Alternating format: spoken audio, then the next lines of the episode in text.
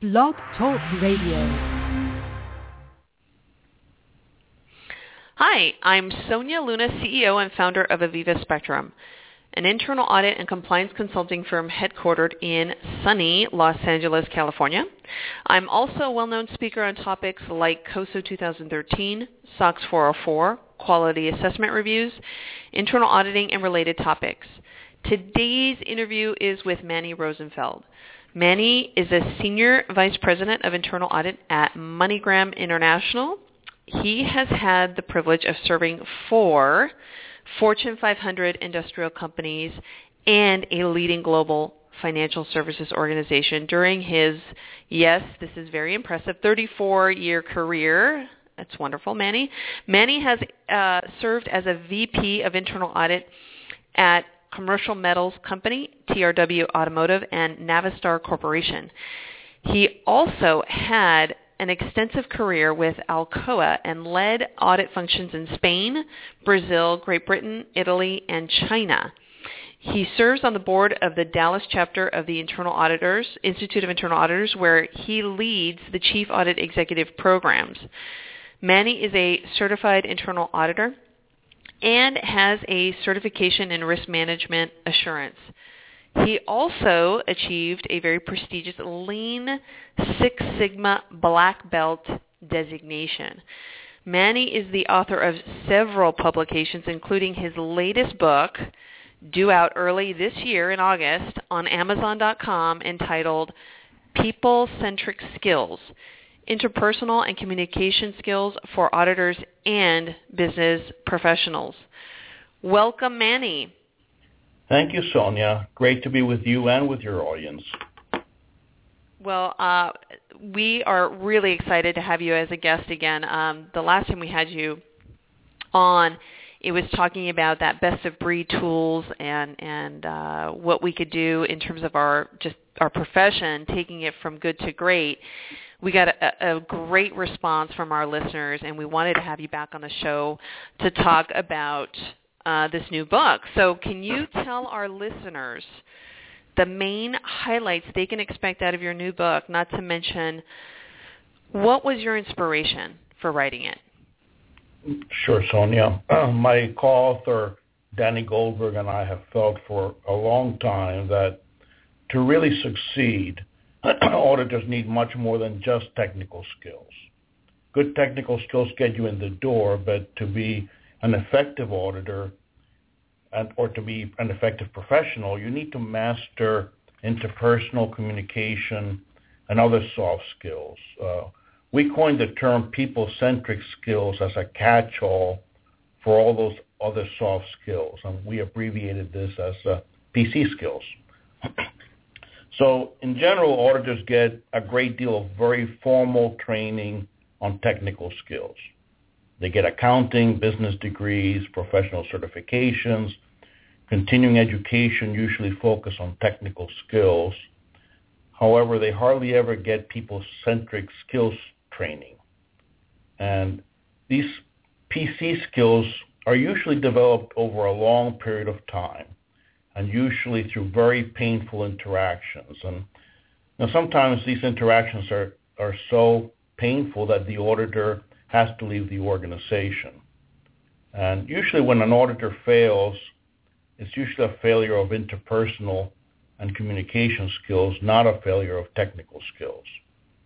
So our book is meant to raise awareness on these critical PC skills, provide guidance and suggestions for improving these skills, and in essence, it is meant to shorten the time for auditors and other business professionals to get fully effective.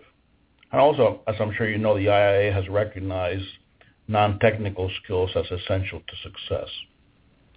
Yeah, I was uh, at a, it's called the Institute of Internal Auditors Leadership Academy uh, a few months back, and I heard Richard Chambers, who's, who is the CEO of the IIA, and he was hitting the exact same uh, items you were talking about right now, which is this, this people-centric skills that universities do a great job on the technical side, no doubt. Uh, you know, how to calculate audit risk, what are things to consider, et cetera. But the uh, people-centric skills, you um, really need that's it's a lifelong it's not even a, an end destination it's almost like a lifelong journey right and depending on your coach and or your also your support system in work and in life kind of takes you to this path where you're going to develop and hone in on those people-centric skills. But it's something that is, it's more of an art rather than an exact science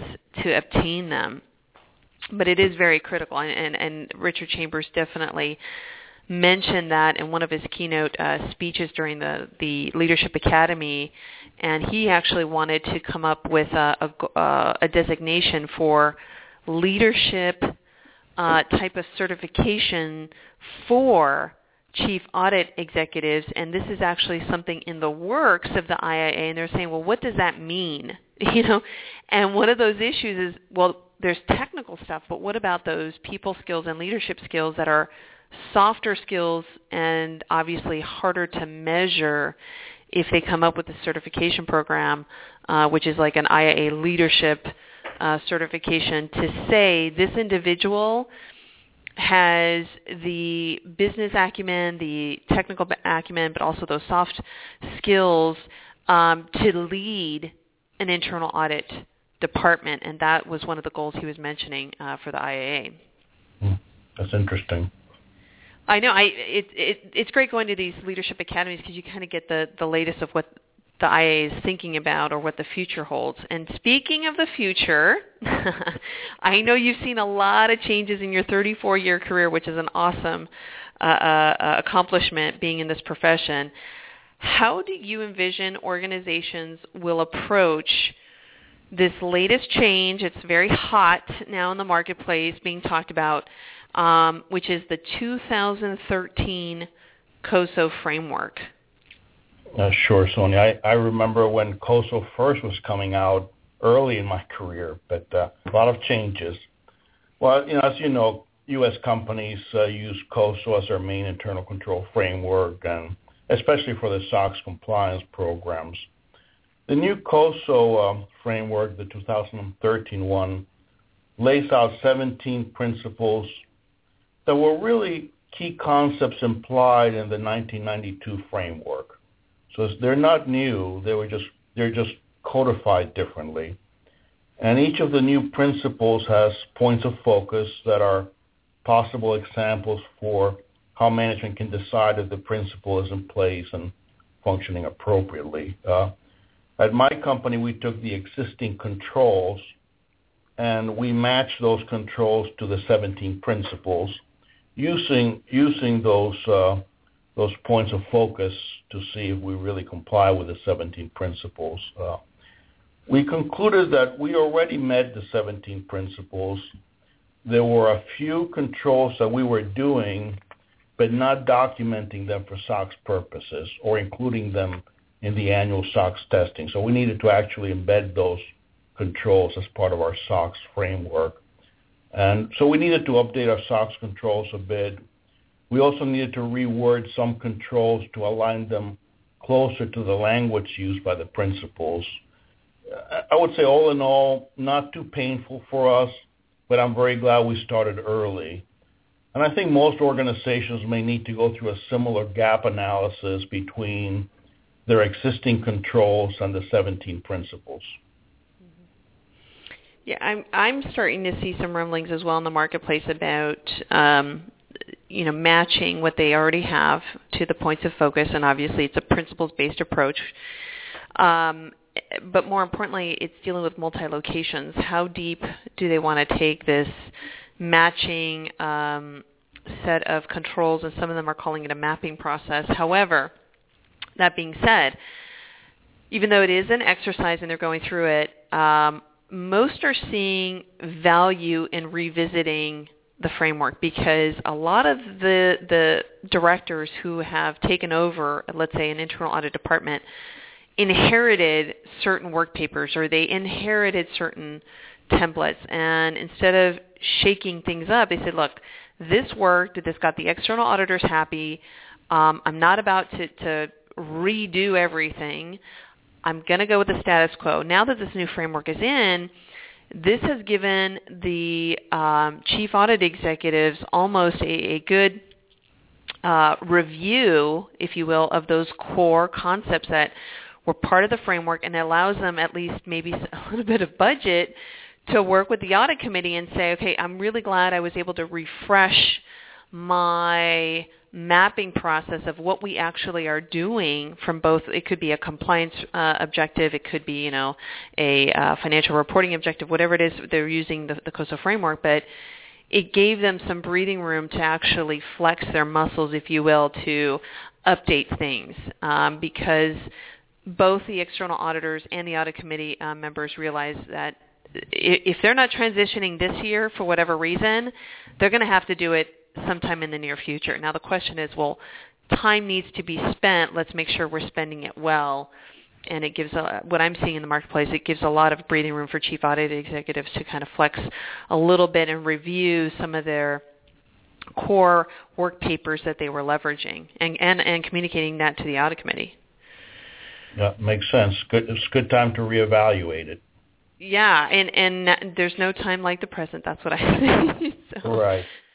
Um, I I understood. Switching gears to the book, I understood that you took a different approach than a usual business textbook. Okay, to get to this book. Now, can you tell our listeners about that journey? Sure. What we decided we didn't really want to write another boring textbook. You know, with a traditional scholarly multiple points needed to learn a skill and you know, those books tend to sit on bookshelves and often unread. So what we wanted to do is to write a story about a fictional audit department that was a good shop, but the chief audit executive, Matt, wanted it to be best class. And the audit team is part of a progressive large global company called Multi-Crown, headquartered in Chicago, and having five large divisions. Uh, it's in essence a story with characters and real personalities. They argue, they make up, they work together, together, they get in trouble, they flirt, they learn, they improve, and so it's it's uh, something that, it's a story that people can relate to. Uh, Matt, the chief audit executive, executive in the story, recognized that their biggest challenges were interpersonal and communications in nature. He decided to bring in an outside PC skills consultant, Dalton, to shadow various audit teams and struggling auditors. And Dalton provided real-time advice on improving the PC skills and helping resolve their interpersonal challenges. So in essence, the reader learns at the same time as the characters. And each chapter is very easy to digest. Each chapter has a unique, realistic scenario, and specific skills are highlighted in each chapter. And then at the end of each chapter, we did a little bit of the textbook stuff. We summarized the PC skills that were covered in the chapter as part of the interaction of the characters. And this summary also serves as future guide for the readers. That's that's great. I mean, you, have captured um, the storytelling side, it sounds like, and then obviously some of the traditional textbook expectations that a reader might want to find uh, in a book to, to hone in on their skills, their, their people-centric skills. So it sounds like obviously when the book comes out, it's going to be more of an, an easier read, uh, an entertaininger read right. than your traditional textbooks, which is great. Um, can you give us an example of, of like, let's say, a scenario you wrote about that you feel very passionate about? Sure. So we have one chapter where a division president, Tom, has been very aggressively attacking the audit team doing their work in, an, in one of their Alabama facilities. And he's not only resisting their observations, but also belittling the team, trying to destroy their credibility. And I'm sure many in the audience can relate to this scenario. It happens with some difficult auditees. And Tom had been the head of a small manufacturing unit where he, where he personally was involved in everything. So he did not really like to rely on processes and controls. He was in place to make the decisions. Mm-hmm. However, he got promoted to head of an entire division. And his style of management, while might have worked in a small unit, did not work in a, in a full division. So he really needed good processes and controls. His business, that division's business was failing. Product quality was dropping. The operations were in chaos. They were losing money and market share. And so given his views on controls and repeatable processes, Tom had had a, a history of arguments arguments with the auditors. And now that his division was not doing well, he was very, very sensitive about what he perceived as their meddling and what he saw as costly bureaucracy at a time when he wanted to cut cost. Mm-hmm.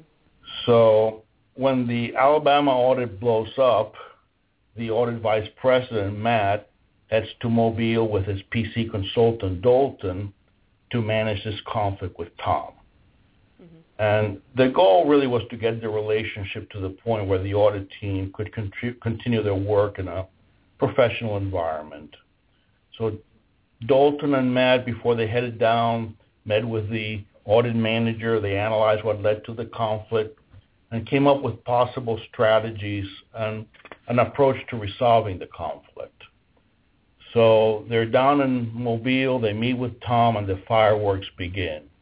Tom goes through on a on the attack immediately, and Matt and one of his managers they proceed in a pretty systematic fashion to move through their conflict resolution strategy, with Dalton facilitating this difficult interaction. And you know, I, I don't want to go through the whole thing. And there there are no group hugs at the end, but they all move to a more constructive and professional place, which is really where you want to get to. Uh, you don't go from having a conflict to being best friends in one shot. You kind of move along a spectrum. So as a follow-up, the audit team eventually uncovers a massive fraud in the spare parts inventory, and Tom realized too late that the lack of controls really contributed to it. And later in the book, in another chapter, it comes out that the CEO asks Tom to retire early, and they hire a new divisional president. Mm-hmm. No, I like I like this that last comment about um, you know it's r- relationships go through a spectrum sometimes, and you're right. I mean, if you're dealing with a difficult person, uh, it's not like the movies where everything has a happy ending. You you want to get to a professional state of mind where it's less about personal issues and more about the company objective. Like what we're here at work getting paid to do a particular job or to, to do a function to meet a certain objective. And, and let's get our personal stuff out of the way to meet that objective. And you still may not like or agree with a person's view or their style, but you have to get to a professional state of mind and process to meet those main goals and objectives that the company has, has paid you to achieve. Um, and I, and I like the fact that you didn't put a, a, a rosy picture where everybody's hugging and having beers at the end at the local bar because they they smoothed out all their differences. Um, now, I wanted to get into something that I know listeners, our listeners really would want to know, um, which, which is kind of a preview for them to, to want to definitely buy the book. Um, what are the people-centric skills you highlighted in your book? Sure. Well, we just mentioned the conflict resolution chapter. Uh, we also have a chapter on team dynamics, how to form and lead a team. In this case, a team to develop a new operational audit discipline. Uh, how do you brainstorm ideas in a group setting and then narrow the list to the critical few? Something that's very important as part of risk assessment and setting the audit plan. How to how to understand the corporate culture and various subcultures. A lot of people join a company and they really there's really a mismatch between their old culture and the new culture and they stumble. So this chapter helps identify helps the reader identify what are the cultural aspects of the new company. Um, developing effective list, effective listening skills and active listening skills very critical how to read, how to begin to read nonverbal communication, and understand gesture clusters, gesture clusters, hard to say. And this is just the beginning. This is this could be the subject of an entire book. Uh, how to coach a new manager, the importance of delegation management style when you have a highly skilled and self-motivated employees, how to mentor a new audit leader, how to establish constructive relationships with a brand new divisional president. Uh, and uh, we're actually already envisioning a possible follow-up book with even more advanced people-centric skills, such as handling interactions across different cultures. Of course, that will depend on how many people buy the first book, but, but we're hoping. Well, it, we'll see how. Yeah, it's kind of a wait and see. But I like the the the list that you're sharing with us. Um, in particular, kind of like the team dynamics, and then the um, coaching of, of that management team underneath the, the chief audit executive. Uh, that's something that I remember at the leadership conference um, that the IIA has that was a, a, a theme um, because I lead the, the Chief Audit Executive Program here in Los Angeles for the IAA. That that theme of okay, there's certain chief audit executives getting together, and they're telling us, you know, our senior managers, the people right below us, need their network, and the best best in class and, in other different chapters were doing something similar, which is some type of networking or peer group or communication, if you will, to coach them because they need motivation and they need uh, someone to bounce off ideas and and maybe it's not their boss per se but just a, a peer you know? And also you know at some point they may want to move up a notch and be their own chief audit executive. So talking to a network um, in terms of, of how their other peers are doing it in terms of interviewing for positions or trying to find positions or trying to figure out when is the move a, a move the right move. Um, you know it, it's something that it it does take uh, a lot of people centric type skills to make that determination and work with your peer group. And I, I know that there's definitely a need, especially uh, that you've highlighted in, in your book, because you know you want to motivate your right team players. Um, and one measure of success, I think, is if you're a great chief audit executive, you can actually, under your leadership, ha- have created a few chief audit executives under your your department. You know, they left your department, but they became great leaders other, in other places. That's that's a testament of your own leadership skills. I mean, it's sad that you'll you'll lose a person, but it's also I think rewarding to see that someone flourish because you know you you had that ability to coach them into other areas. I mean, ultimately, the legacy you leave behind is uh, great leaders. So that's always worthwhile to uh, to help others gain their the right skills. Absolutely.